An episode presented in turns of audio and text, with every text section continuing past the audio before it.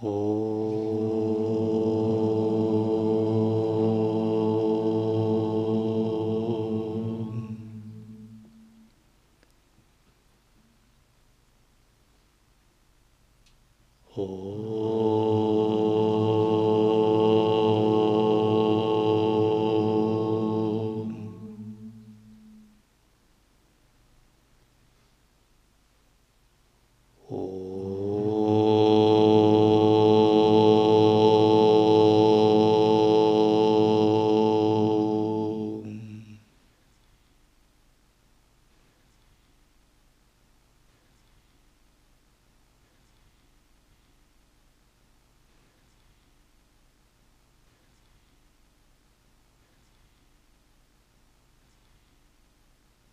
Текст Йога Васиштха, глава 6.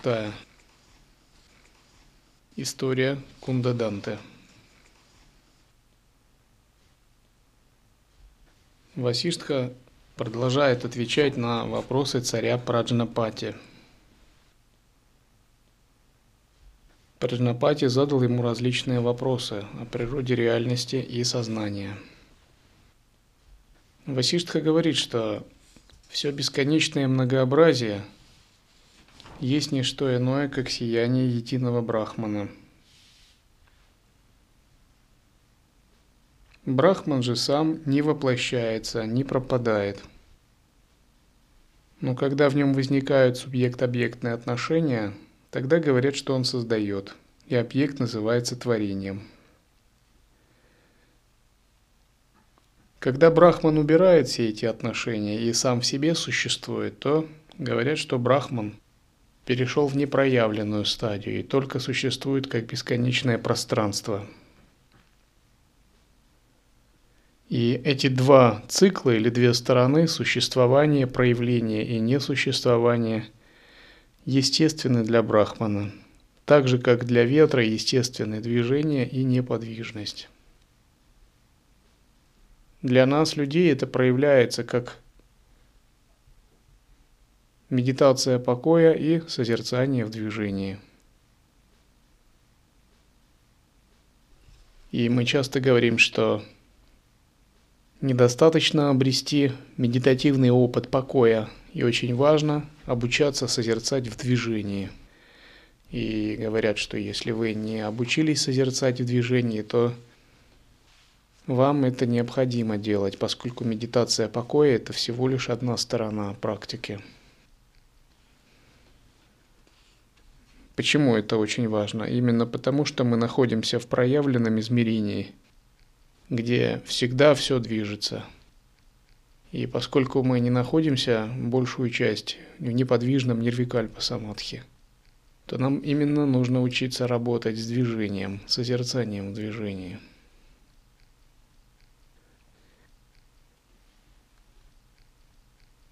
Мы существуем в пространстве и во времени. Пространство характеризует взаимоотношения разных объектов по их удаленности. Время характеризует другое. Это определенное движение энергии. Это движение огромных волн в сознании, в глобальном уме. И у этого движения есть направленность из прошлого в будущее, то есть есть вектор направленности. Время обладает субъективной протяженностью для каждого живого существа, то есть оно неоднородно и зависит от сознания, кармического видения. Время также характеризуется причинно-следственными связями. Допустим, согласно Нашему миру за причиной всегда идет следствие. На уровне тонкого мира, на уровне энергии все может быть наоборот. То есть не обязательно за причиной будет идти следствие.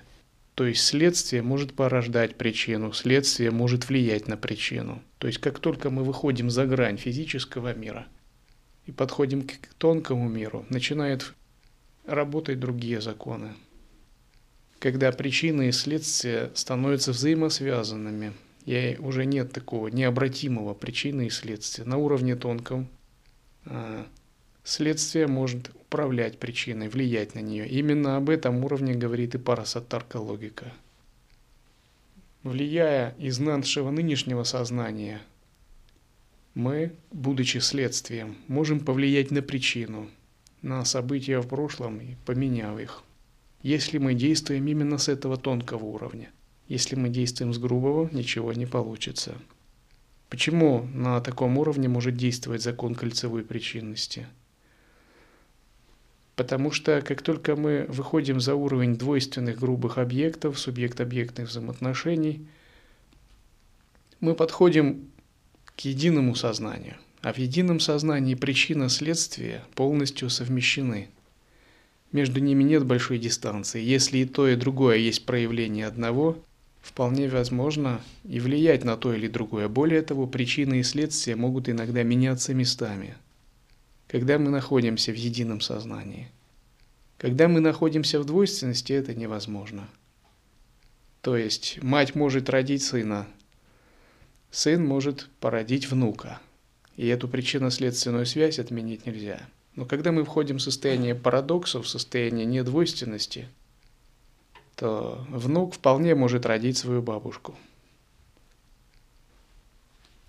Поскольку причины следствия являются э, вещами одного порядка, и тот объект будет более влиятелен, за которым большая сила сознания, большая сила недвойственности. Время также характеризуется различными видоизменениями, то есть модификациями, которые происходят – то есть мы все находимся в потоке времени, в огромном потоке движений, изменения. Субъективно эти потоки нами психологически воспринимаются как некоторые интервалы, психологические промежутки, которые мы отмечаем. Но, в общем, это глубинное движение энергии, игра абсолютного ума, как некие э, мощнейшие волны праны, происходящие во вселенском уме, которые несут определенные изменения, и каждый эти изменения чувствует.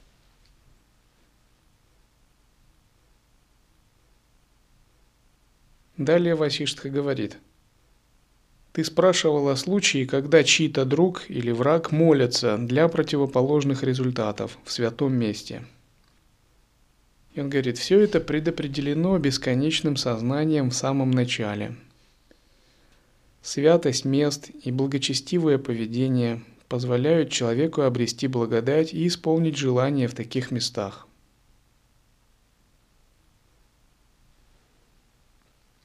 И даже если человек был грешником, то груз его греха или облегчается, или вообще убирается, благодаря благословению. А если сила греха и сила благословения одинакова – Тогда возможно в будущем появление специально двух тел в сознании для отработки как греха, так и благодати.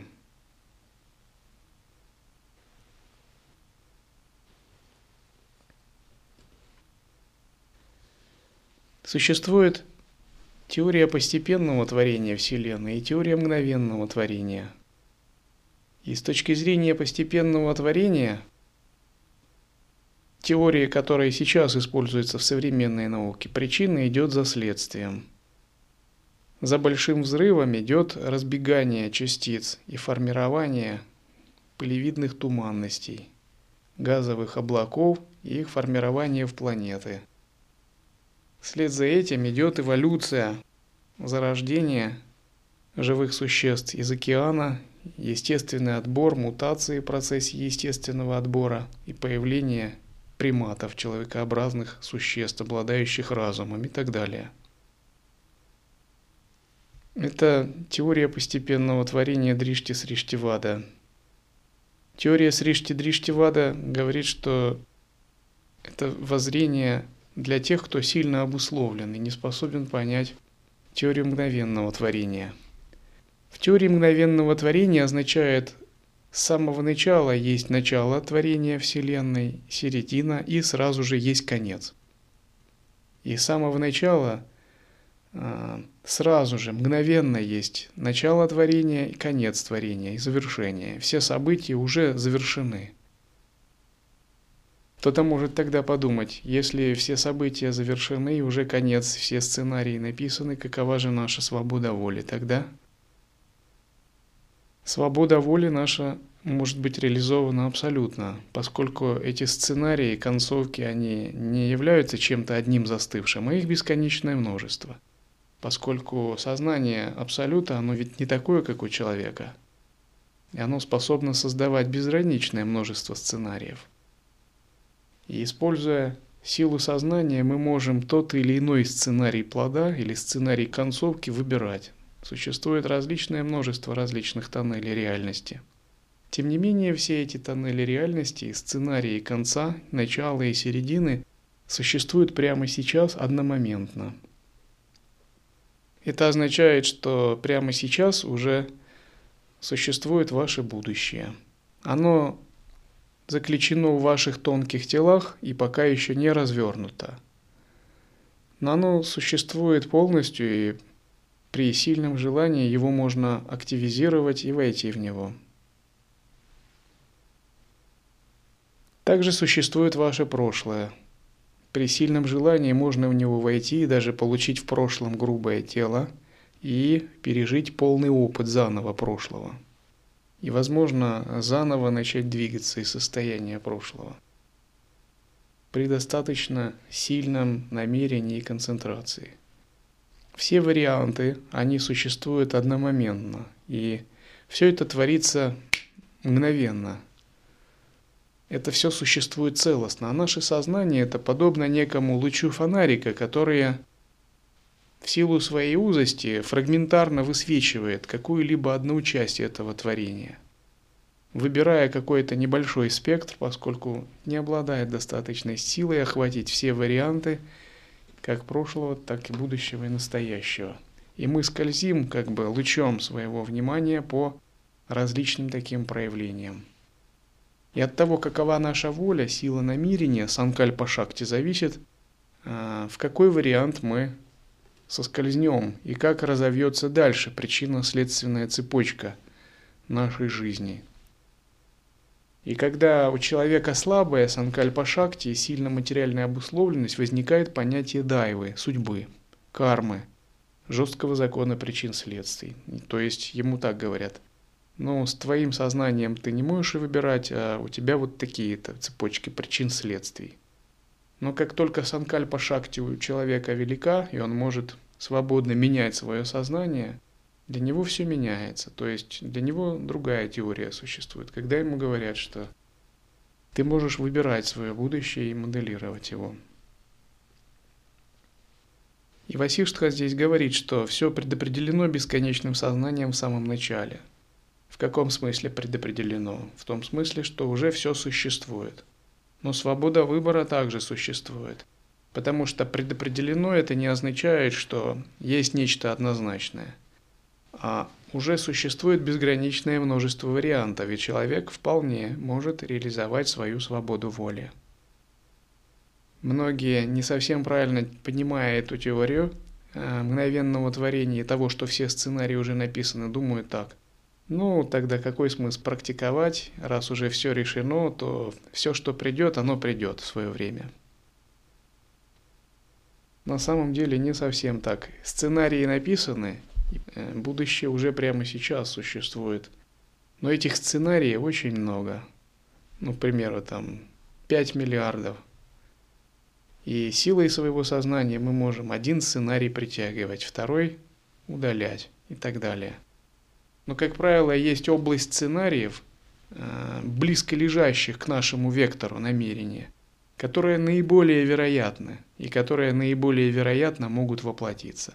То есть есть какой-то минимальный веер сценариев, который лежит близко к нашему сознанию. 6-7 сценариев, которые вот-вот рядом. Становитесь ли вы монахом с вами, становитесь ли вы монахом ученым, становитесь ли вы ситхом чуть-чуть дальше сценарий – Становитесь ли вы монахом-служителем, становитесь ли вы мандалишваром какого-либо дхарма-центра, это близлежащие сценарии. Реализовываете первую, вторую, четвертую, пятую тхьяны и так далее. Это самые такие реально достижимые сценарии, даже если особо не напрягаться, но чуть-чуть так практиковать. Вот. А, они могут быть. Далее, гораздо дальше лежат сценарии достижения освобождения, достижения тела света, становление монахом ситхом, а, реализация божественной мандалы – Этих сценариев также много, но они здесь лежат, но не так просто их активировать и актуализировать. Для этого ваша санкальпа шакти должна быть на порядок выше. И чтобы преодолеть вот эти вот близлежащие сценарии дотянуться до далеких сценариев, необходим тапос. То есть их не достать без тапоса. А есть еще другие сценарии, поскольку их бесчисленное множество обретение радужного тела в этой жизни, становление э, божеством-покровителем или даже брахмой, творцом вселенных. Эти сценарии далеко, и для них нужен маха-тапос. И постепенно ваше сознание, словно некий такой светящийся луч или такой э, светящийся змей намерения, он лавируя между причинно-следственными цепочками, постепенно высвечивает разные сценарии – силой своего намерения в единой сфере сознания. И от того, куда он повернется, те сценарии активируются. Какая-то небольшая сбивающая энергия или небольшое событие, и уже возникает чуть-чуть поворот другой, и сценарий сразу же чуть-чуть переигрывается. В конце концов материализуется тот именно в этом теле, ну, который выпадает наиболее ближним, соответствующим вашей санкальпа-шакте.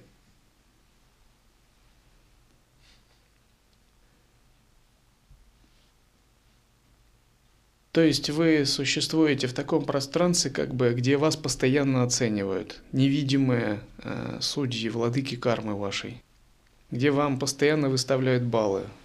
7 э, баллов, 7,8, 8,8, 9,0, 9,0 и так далее.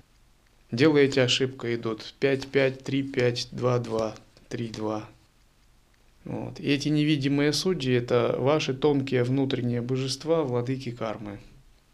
И неважно, видит вас кто не видит, эти внутренние владыки вас все равно оценивают.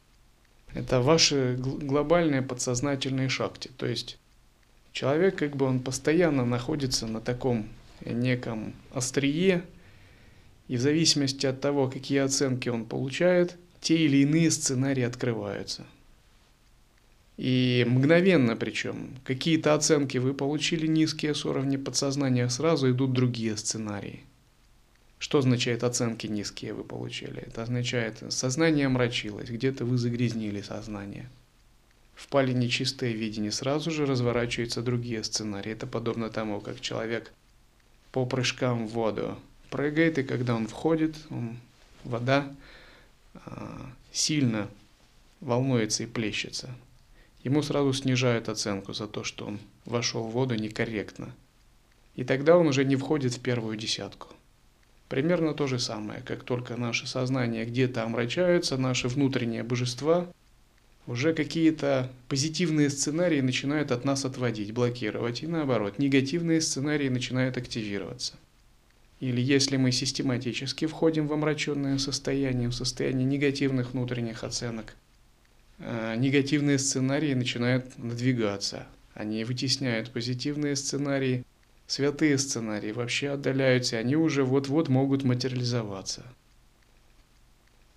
Именно таким образом мы постоянно практикуем. Такие невидимые оценки существуют подсознанием. Почему мы говорим, что необходимо постоянно очищать себя –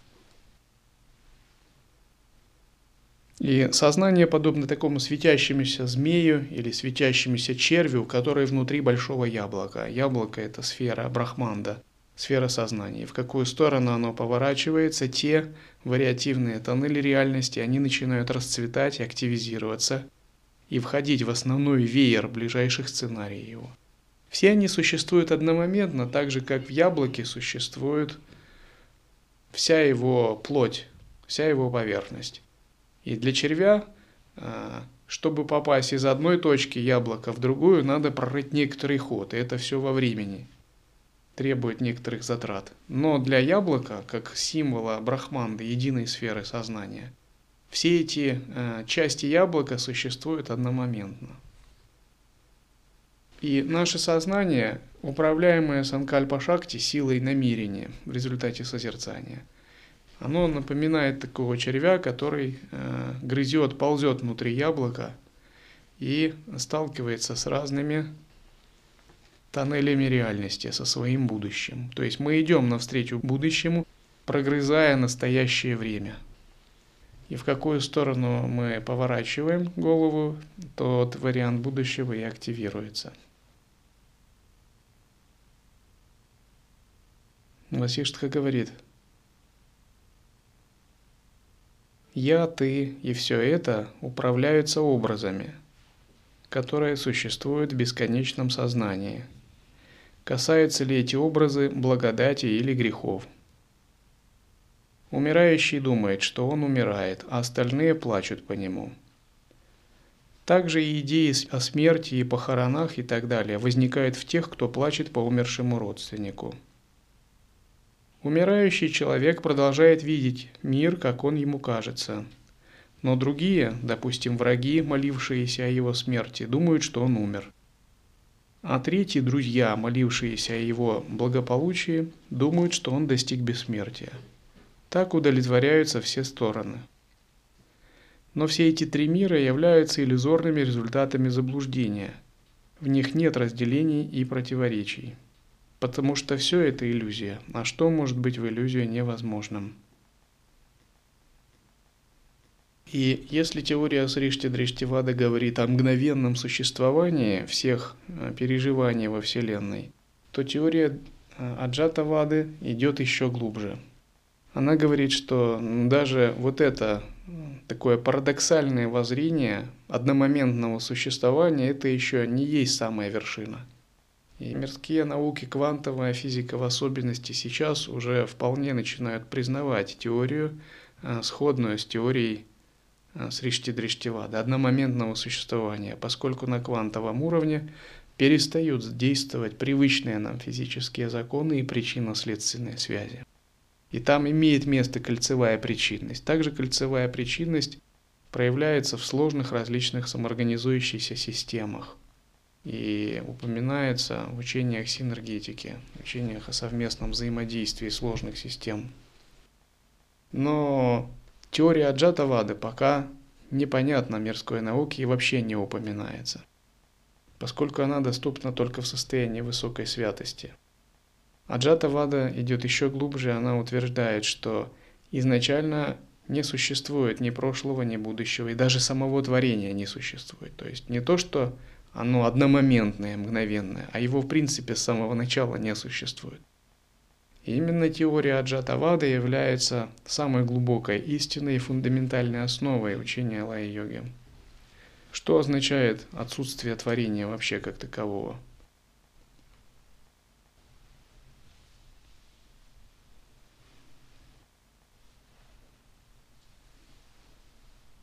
Она означает что весь мир, в котором мы находимся, это всего лишь определенное пространство смысла. Даже не материи, не энергии, а просто смысла. И поскольку мы погружены в определенный смысл, в определенное видение, дришти, то в нем возникают прошлое, будущее, время, причинно-следственные связи, субъект-объектные отношения и прочее – но сам этот смысл, он изначально пустотен. И этот смысл является игрой этой пустоты, и вследствие этой игры существуют разные взаимоотношения. Но прозрение пустотности этого смысла, оно сразу позволяет познать нереальность этого мира. Это подобно тому, как если бы были люди в компьютерной игре, и в этой компьютерной игре существовали написанные сценарии, сложные взаимоотношения и прочее – и персонажи в компьютерной игре обладали искусственным интеллектом. И тогда бы они воображали, что существует некая логика их жизни, некие связи, и они бы обсуждали, как выйти э, за пределы своего сознания, или рассуждали бы, как появился их мир. их мир был бы полностью реальным. Но для программиста, который бы создал эту игру, с самого начала не встает вопрос вообще о реальности этой игры. Для него просто она не существует. Она – это его мысль, это его творческое изображение, это некий смысл, который он туда заложил. Таким же образом, Васиштха говорит, что с точки зрения Аджата Вады этот мир является точкой зрения, видением. Если мы меняем точку зрения, то видение и, соответственно, и мир исчезает. И наше тело, и наш мир, и наше рождение и смерть – это также э, точка зрения –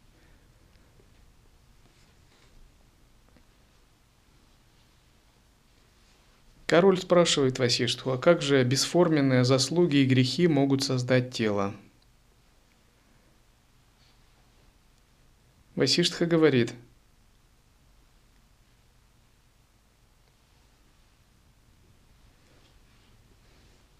Эта вселенная является сновидением Брахмана.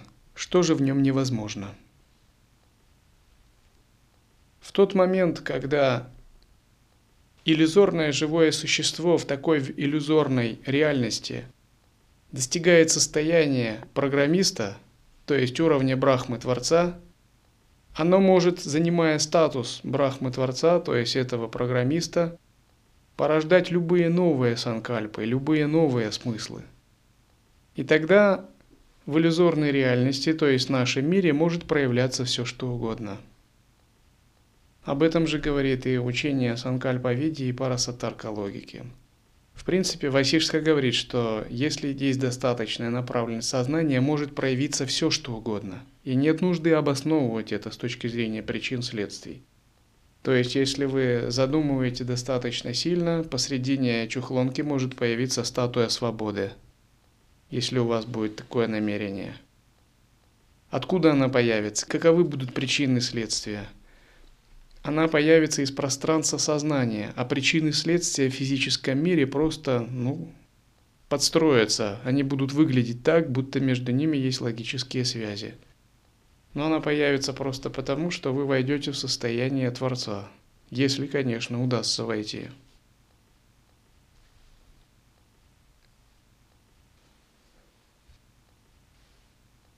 Васиштха говорит – в сновидении можно стать миллионером, точно так же, когда бесконечное сознание начинает видеть сны, оно становится тысячу разных вещей.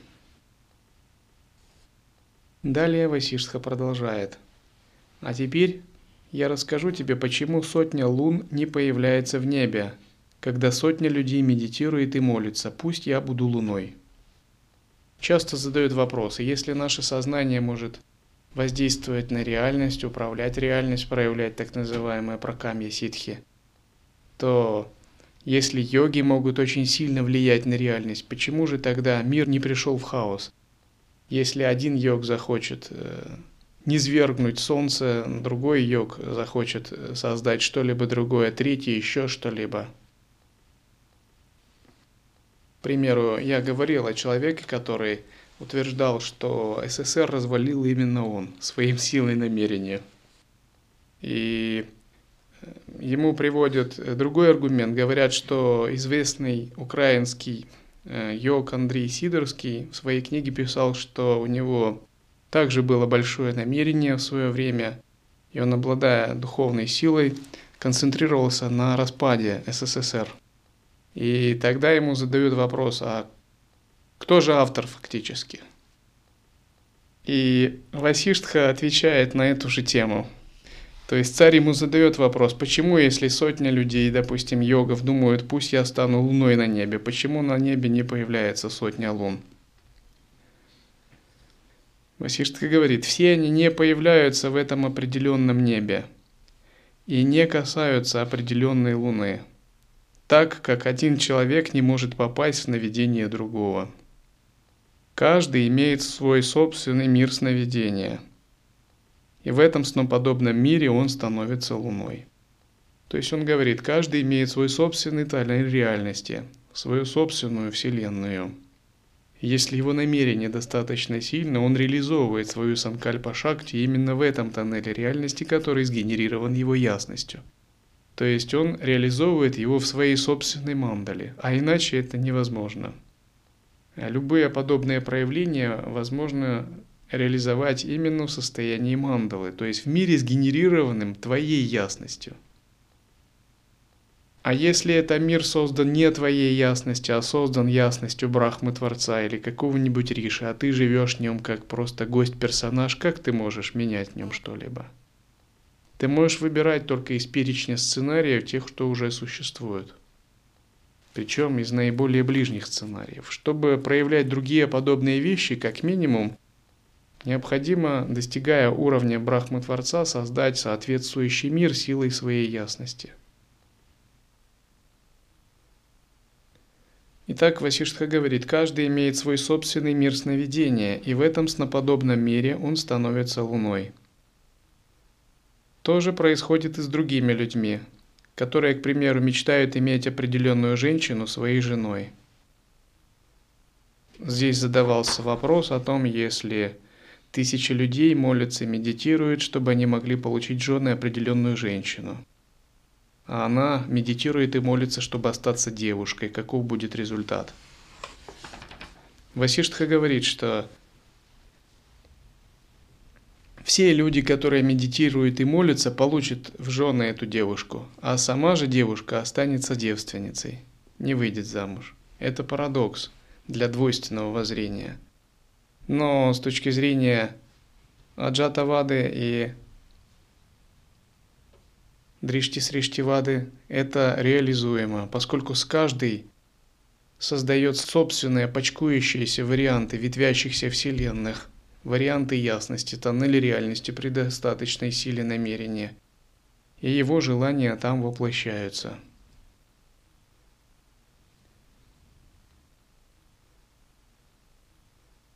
Васиштха говорит, результат такой молитвы отражается в каждом сознании, и каждый ощущает это, как если бы это было реальным. Когда Миларепа зимой в горах Тибета прятался в роге Яка, то рог Яка не увеличился, и Миларепа не уменьшился. Тем не менее, Миларепа там полностью разместился и пережил зиму, пережил холод.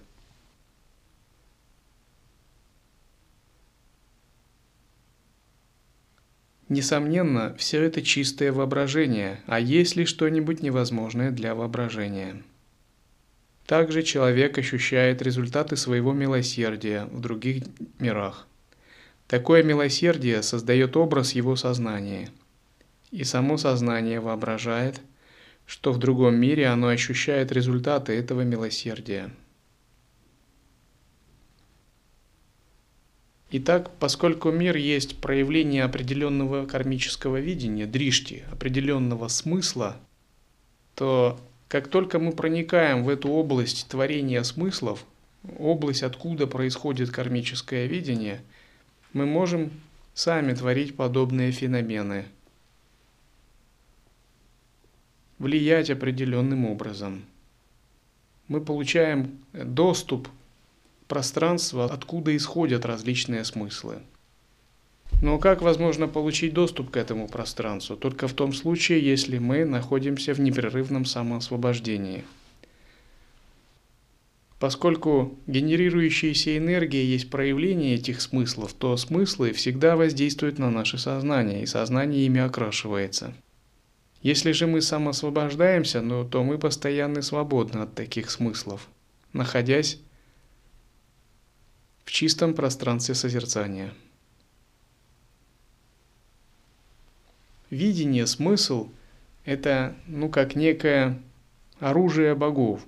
К примеру, они не воюют, они просто генерируют смыслы. Эти смыслы очень увлекательны.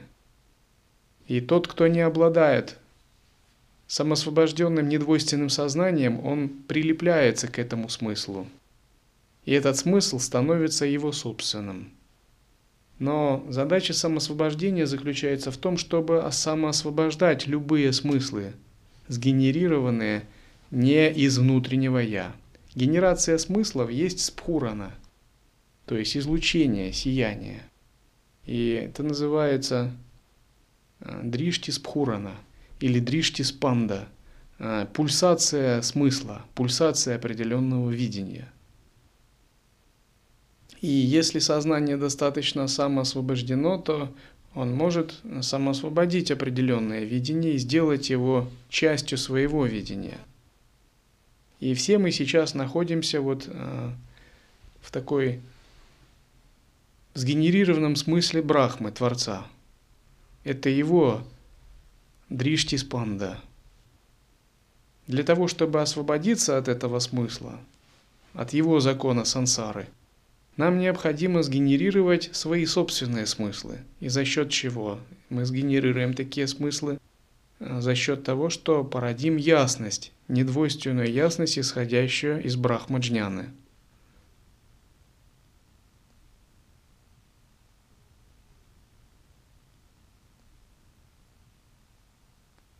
И кто-то мне задавал вопрос тогда, если все создано Богом, достижение бессмертия, это значит идти против закона Бога. Во-первых, у Бога очень много законов. То есть у него небольшой какой-то кодекс, а у него бесчисленное множество законов. И по разным классам существ разные законы. иногда одни законы кажутся противоречащим другим. То есть закон э, существ, накопивших дурную карму, идти в ад. Но это не абсолютный закон. Если существо меняет себя и очищает, есть другой закон, что это существо идет в мир людей. Закон богов – наслаждаться. Закон святых – пребывать в недвойственности. Разным классам существ есть разные законы. И когда мы говорим освободиться от спхураны, от э, видения Вселенной Брахмы, это означает поменять тот уровень своего собственного статуса и войти в другие, более высокие законы, поскольку у Брахмы есть законы для Буд, для святых и Риши, для богов. И есть законы, когда вы полностью освобождаетесь от смыслов и мирского видения этой вселенной, становясь самими брахмами. То есть любые законы зависят от того, какой статус сознания вы принимаете –